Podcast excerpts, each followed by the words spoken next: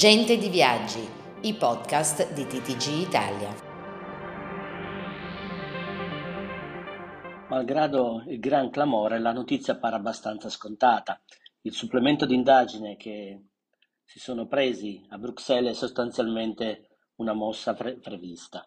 L'accordo tra ITA e Lufthansa apre infatti scenari sull'intero trasporto aereo del vecchio continente e dalle parti di Parigi, Casa Air France, stanno seguendo con attenzione e una certa circospezione questi mesi di incontri e proposte. Tra le evidenze va senza dubbio inclusa una certa posizione dominante su Milano Linate, che non convince ovviamente la Commissione europea, malgrado gli sforzi fatti dal duo ITA e Lufthansa. Bisogna fare scendere quindi l'ovulo operativo e allargare le maglie e su questo i tedeschi hanno mostrato una certa contrarietà.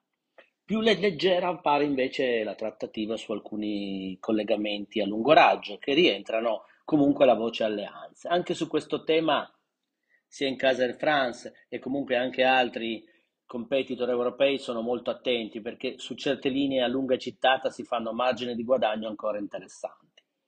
La risposta del governo italiano alla Commissione europea però non si è fatta attendere, ehm, con il Tesoro pronto a spiegare che il governo va avanti con determinazione nel percorso intrapreso con Lufthansa, questo per il rilancio di ITA.